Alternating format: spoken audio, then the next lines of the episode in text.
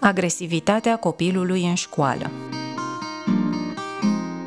Cauzele externe ale agresivității copiilor Acestea se referă la influența directă și indirectă pe care o exercită mediul în care trăiește copilul și care îi oferă modele, îi creează nevoia de a se apăra, îi dimensionează dezvoltarea.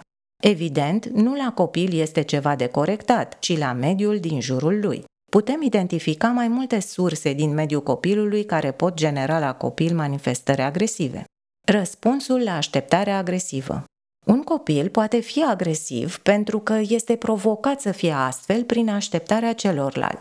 Dacă un copil este acuzat pe nedrept de înfăptuirea unei agresiuni, acuzația nu va rămâne multă vreme nedreaptă, deoarece copilul va face ceva să o merite. Dacă un profesor îl privește pe copil ca și cum ar fi agresiv, îl acuză, îl pedepsește sau își exprimă temerea, copilul îi va împlini așteptările, devenind agresiv chiar dacă nu era în intenția lui. Așa se întâmplă când un profesor îi spune copilului Știu că tu ești vinovatul, nici nu mă așteptam la altceva din partea ta. Nu mai am ce discuta cu tine, te rog să le spui părinților să vină la școală. Tot astfel, dacă profesorul se prezintă ca și cum el ar avea tot timpul dreptate și nu poate greși, copilul este provocat să-și asume partea de rău, de nefuncționalitate din relație. Dacă tot e considerat el cel rău, atunci măcar să fie cu adevărat. Aici se văd consecințele etichetărilor pe care niciun profesor nu le acceptă, dar pe care le întâlnim prea adesea în exprimări precum este un copil bun, rău, cu minte, inteligent, hiperactiv. La o sumară analiză se poate vedea cum un copil rău este de fapt un copil ce deranjează, un copil care nu se face plăcut profesorului și cu care acesta nu știe să se descurce. Uneori profesorii nu se limitează la simple considerații morale, ei chiar pun diagnostice copilului. Este hiperactiv, panicând părinții și speriind copilul. Copiii sunt în formare și au nevoie de libertatea de a experimenta felurite manifestări, iar o etichetă, fie și pozitivă, limitează paleta alegerilor. Ei cresc, se dezvoltă, își elaborează rapid trăirile, este natural să treacă de la un fel de a fi la altul. Evoluția lor poate fi îngrădită de etichetă. Eticheta poate avea efectul scrierii de destin. Copilul și-o poate asuma ca pe un nume, ca pe un mod de prezentare în lume. Adulții au limitele lor. E natural să aibă și ei probleme. Să nu placă pe toată lumea, să nu se descurce în orice condiții și cu orice copil. Este de înțeles și total acceptabil ca un profesor să spună că îl obosește un copil, că nu știe cum să interacționeze cu altul, dar de aici și până la lipire Folosirea de etichete ar trebui să fie cale ceva mai lungă. Înțelegerea greșită. Se întâmplă adesea ca adulții să aibă o altă grilă de interpretare decât cea a copiilor. Un copil poate să pună o broască în banca unei colege pentru a-i vedea reacția. Poate să lege conserve de cozile pisicilor pentru a se integra în grupul unor băieți grozavi. Poate să se bată cu un coleg pentru că acesta l-a jignit. Poate să rupă banca din greșeală pentru că s-a împiedicat. Poate să-i răspundă obraznic profesorului pentru că s-a simțit nedreptățit. Dacă toate acestea sunt considerate de către profesor manifestări agresive, atunci ele chiar vor deveni. Copilul va și uita care sunt sunt simțămintele specifice în fiecare caz în parte și se va simți cuprins de furie brută. Copiii care se lovesc de intoleranța adulților, de interpretarea ca fiind agresivă a unor acte care au alte semnificații, ajung să se exprime agresiv, nestăpânit, hiperactiv. Panica de a nu fi înțeles.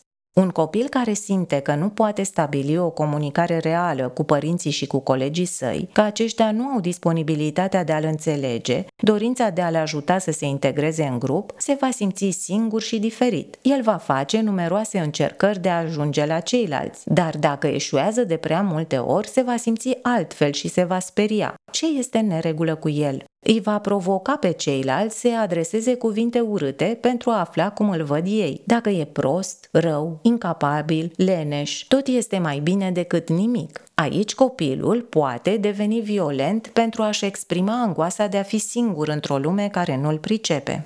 Deposedarea Un copil are drept de proprietate asupra hainelor, jucăriilor, cărților și realizărilor proprii. Acestea nu sunt simple obiecte. Ele fac parte din sinele său și constituie lumea existenței lui. E natural ca atitudinile de deposedare ale profesorilor să genereze la copil o reacție de mânie. Exemplele aici pot fi foarte numeroase. Acel profesor de muzică ce observă că la ora lui un copil citește și se simte îndreptățit să ia și să rupă cartea, acel profesor de matematică care îl acuză pe copil că a copiat și îl laudă pe colegul lui care copiase de fapt, acea profesoară de istorie care ia pietrele adunate de către copil în ideea organizării unei expoziții care nu se mai realizează niciodată, acea profesoară de desen care uită să-i mai returneze copilului desenele sale după expoziție, acei profesori de modelaj care îi obligă pe copii să-și strice confecțiile din lut pentru a refolosi materialul. Dacă profesorul este abuziv și copilul se va revolta și își va apăra cu furie drepturile sale. Atitudinea adultului arată că nu-l consideră pe copil un om cu drepturi și că prin forță se poate înstăpâni asupra lucrurilor sale. Copilul are astfel două motive importante pentru a deveni agresiv, apărarea proprietății și afirmarea de sine. Nedreptatea. Dacă în școală copilul observă că situațiile sunt judecate cu două măsuri diferite, una pentru privilegiați datorită implicării părinților, a rezultatelor lor deosebite, a capacităților de a fi simpatici și o alta pentru cei care nu intră în grațiile profesorilor, este natural să se simtă frustrat. De ce pentru unul mumă și pentru altul ciumă? Vine întrebarea firească, dar evident obraznică și taxată ca atare a copilului. Stresul. Dacă școala ajunge să fie pentru copil o obligație permanentă, fără satisfacții personale, un chin, nu e de mirare că el va dori să se descarce, să se elibereze de acest stres. Cu cât impunem unui copil mai multă informație pe care nu el o solicită, cu atât o va uita mai repede și mai temenic. Cu cât îi se cere unui copil să muncească la o disciplină, cu atât îl vom îndepărta de bucuria pe care aceasta o poate oferi. Cu cât se impune copiilor mai multă disciplină în timpul orelor, cu cât interdicția de mișcare și de vorbire este mai mare, cu atât va fi mai mare izbucnirea necontrolată la sunetul clopoțelului. Cu cât vor fi mai încărcați încărcați copiii cu teme, informații, sarcini și impuneri, cu atât vor tânji după libertatea timpului lor, justificând de ce atunci când vine vacanța cu trenul din Franța, copiii merg la joc și cărțile pe foc. Supraaglomerarea claselor se înțelege că un învățământ de masă nu se poate face cu clase de câțiva copii. Totuși, dacă aceste clase sunt prea aglomerate, tratarea individualizată a copiilor devine imposibilă, sporește tentația spargerii clasei în grupuri și crește nivelul de agresivitate dintre copii. Profesorii sunt adesea excedați, incapabili de a-și face treaba și de aceea se simt frustrați, aglomerați, gata să explodeze ei înșiși. E natural ca în aceste condiții să nu se mai poată descurca rezonabil cu agresivitatea copiilor. Absența unor reguli clare, asigurătoare. În școală, copiii trebuie să se simtă în siguranță, apărați și liberi. Regulile de aici au rolul nu de a spori autoritatea profesorilor, ci de a crea un mediu sigur și propice dezvoltării copiilor. Dacă lucrurile stau așa, copiii vor agrea și respecta regulile care nu îi supun, ci îi asigură. Însă, dacă în școală regulile sunt făcute doar pentru a fi încălcate, dacă sunt prea multe și imposibil de împlinit, dacă nu se urmărește respectarea lor, dacă sunt abuzive, lacunare, nefuncționale, este natural să se instaureze un climat haotic ce predispune la manifestări agresive. Unde nu e legea asigurătoare, se va instaura legea junglei. Agresivitatea prezentată ca model de succes. În educație, copilul se confruntă prea mult cu proverbul trebuie să faci ce zice popa, nu ce face el. În jurul lui, unii dintre părinți, dintre profesori, dintre oamenii de pe stradă, dintre vedetele televiziunilor își permit să se poarte agresiv. Țipă, își adresează cuvinte urâte, adoptă comportamente la limita decenței ceea ce nu împiedică să pretindă ca ceilalți să se poarte bine. Am văzut o profesoară de engleză care țipa la copii din toate puterile ca să facă liniște. Am întâlnit o profesoară de arte plastice care dorea să impună uniforma pentru copiii din gimnaziu, dar ea avea un cercel în nas. Știu un profesor de sport care întârzie frecvent la ore, dar care se plânge de neascultarea copiilor cu care lucrează. Cunosc un profesor de matematică ce se consideră nerespectat de către copiii pe care frecvent îi apelează astfel, idioților, cretinilor, proștilor. Ce poate înțelege copilul din aceasta? Doar cel mic și slab, care nu-și poate impune altora cerințele personale, trebuie să se poarte bine. Cel puternic și realizat pretinde mult și nu respectă mai nimic. E natural ca ideea despre libertatea copilului să fie confuză și denaturată. A fi liber înseamnă a nu respecta nimic și pe nimeni. Înseamnă a impune altora propria ta voință? Dramatizarea Copiii experimentează modalități de comportament, se joacă de aceea ce văd și își atribuie roluri diverse. Scopul este acela de adaptare la o societate așa cum ei o văd. Dacă însă profesorii fac adevărate drame în jurul acestor jocuri, luându-le în serios, pot crea avalanșe din bietul bulgăre inițial. Am văzut numeroase note scăzute la purtare pentru comportamente ale copiilor care arătau că ar avea nevoie de consiliere psihologică și nu de mustrare, pentru comportamente ce arătau disfuncții ale mediului școlar sau familial și nu al lor personal. Am auzit că un copil a spart ușa pentru că era sequestrat în clasă de către colegii lui. Pentru aceasta, în loc să se încerce o integrare a lui în grup și diminuarea agresivității colegilor, i s-a scăzut lui nota la purtare. Mediul agresiv. Un copil care trăiește într-un mediu agresiv și care este agresat, este natural să devină el însuși agresiv. Nu este neobișnuit ca un copil bătut acasă să devină bătăușul colegilor săi. De asemenea, copilul urechiat, jignit, umilit de către învățătoare sau de către profesorii din gimnaziu, are toate circumstanțele de a ajunge agresor al profesorilor lui în liceu. Copilul interiorizează mediul său, este traumatizat de experiențele personale abuzive și, în mod natural, la adolescență iese din statutul de victimă, identificându-se cu agresorul. Școlile noastre sunt încă prea populate de profesori care țipă sau care poruncesc. Întâlnim adresări de tipul Georgescule, ce faci acolo? Ionescule, stai în bancă, n-auzi? Popescule, treci la tablă. Adultul zbiară cât îl țin puterile, iar copilul tot ce știe face. Este drama de neînțeles a unora dintre profesori. Copilul nu este nepăsător, dar pur și simplu nu poate înțelege atunci când cineva țipă. Țipătul este o comunicare de agresivitate ce trezește angoasa copilului și instinctele sale de apărare. El vede, aude, dar mintea lui este în panică și nu poate înțelege. Alături de necontrolatul țipăt se așează prea controlatul ton poruncitor. Acesta este o mascare pentru insultă, pentru degradare, pentru desconsiderare. Cu cât copilul este mai mic, cu atât adultul se simte mai mare și mai puternic. Este baza de pornire în orice relație dictatorială autoritaristă, unde cel care are forța face regula. Numai că, în fapt, cel care are nevoie de slugi nici pe sine nu se poate stăpâni. Cel care este autoritarist nu are autoritate. Copiii simt asta și chiar dacă vor învăța să știe de frică, nu vor mai învăța și altceva din această relație. Vorbirea milităroasă cu ton cadențat este o adresare total nepotrivită pentru un copil. Copilul nu poate să răspundă unor ordine fără a se pierde pe sine. El are nevoie sănătoasă de a înțelege pe deplin ce face, care sunt motivele și consecințele, care sunt opțiunile și alternativele. Aplicarea tehnicilor de dresaj. Adesea, adulții confundă educația cu dresajul și ajung să adopte în școală tehnici ale acestuia. Aceasta se întâmplă din neștiință, din grabă, din iluzia unor succese rapide. Copilul însă se revoltă cu toată ființa sa în fața unui astfel de tratament. Existența lui umană și liberă e prea prețioasă și în mod sănătos semnalează adultului, chiar dacă o face agresiv, că a apărut o disfuncție în educație. Copilul nu se opune niciodată educației care este necesară, iar dacă se revoltă, o face tocmai pentru că s-a deraiat de la linia educativă în terenul arid al dresajului.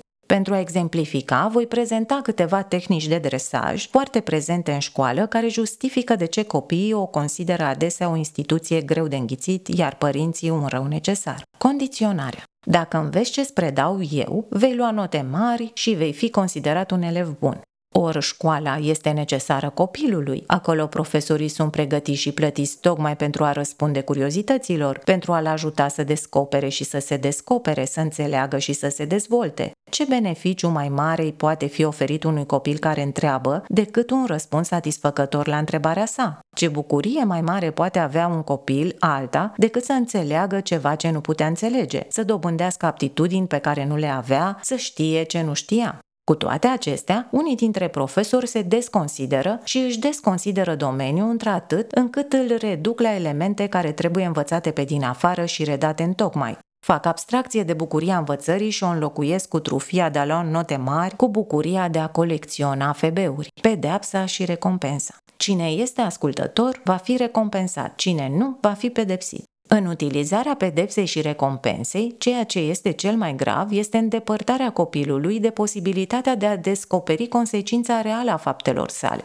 Educația are funcție adaptativă. Ea trebuie să instrumenteze copilul cu modalități de anticipare a efectelor actelor proprii. Dresajul sparge legătura dintre acțiune și consecința ei și încearcă supunerea prin dependența copilului de către adultul dresor. Ori prin aceasta este eludat chiar scopul educației, care este acela de formare pentru libertate, înțeleasă ca respect și responsabilitate pentru sine și pentru lumea din jur. Comparațiile dintre copii. Este total nedrept pentru un copil să fie evaluat în raport cu nivelul clasei în care se află, în funcție de performanța colegilor săi cu toate acestea, cele mai multe note au această justificare. Uite ce frumos și bine a lucrat colegul tău. El de ce poate și tu nu. O astfel de remarcă nu îl poate face pe copil mai cu minte și mai silitor, însă cu siguranță va trezi anxietate, frustrare, dorință de răzbunare. Copilul nu poate înțelege din aceasta decât că profesorul său nu îl place și îl preferă pe coleg.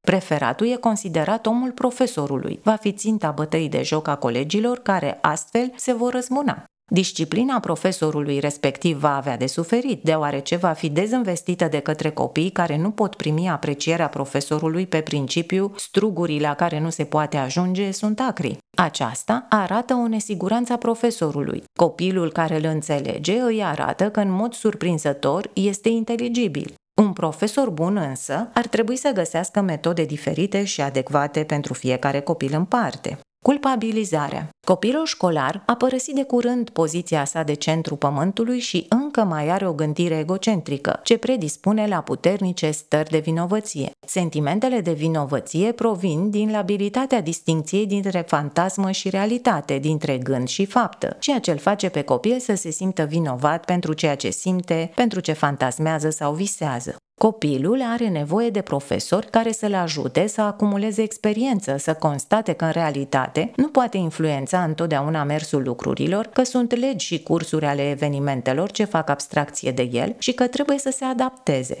Decăderea din zona atotputerniciei îi permite copilului să nu se mai simte vinovat și pentru ce nu este. Practica unor profesori de a culpabiliza copilul, de a-l face de rușine și de a-i meni un viitor sumbru este cât se poate de nocivă și fără niciun beneficiu.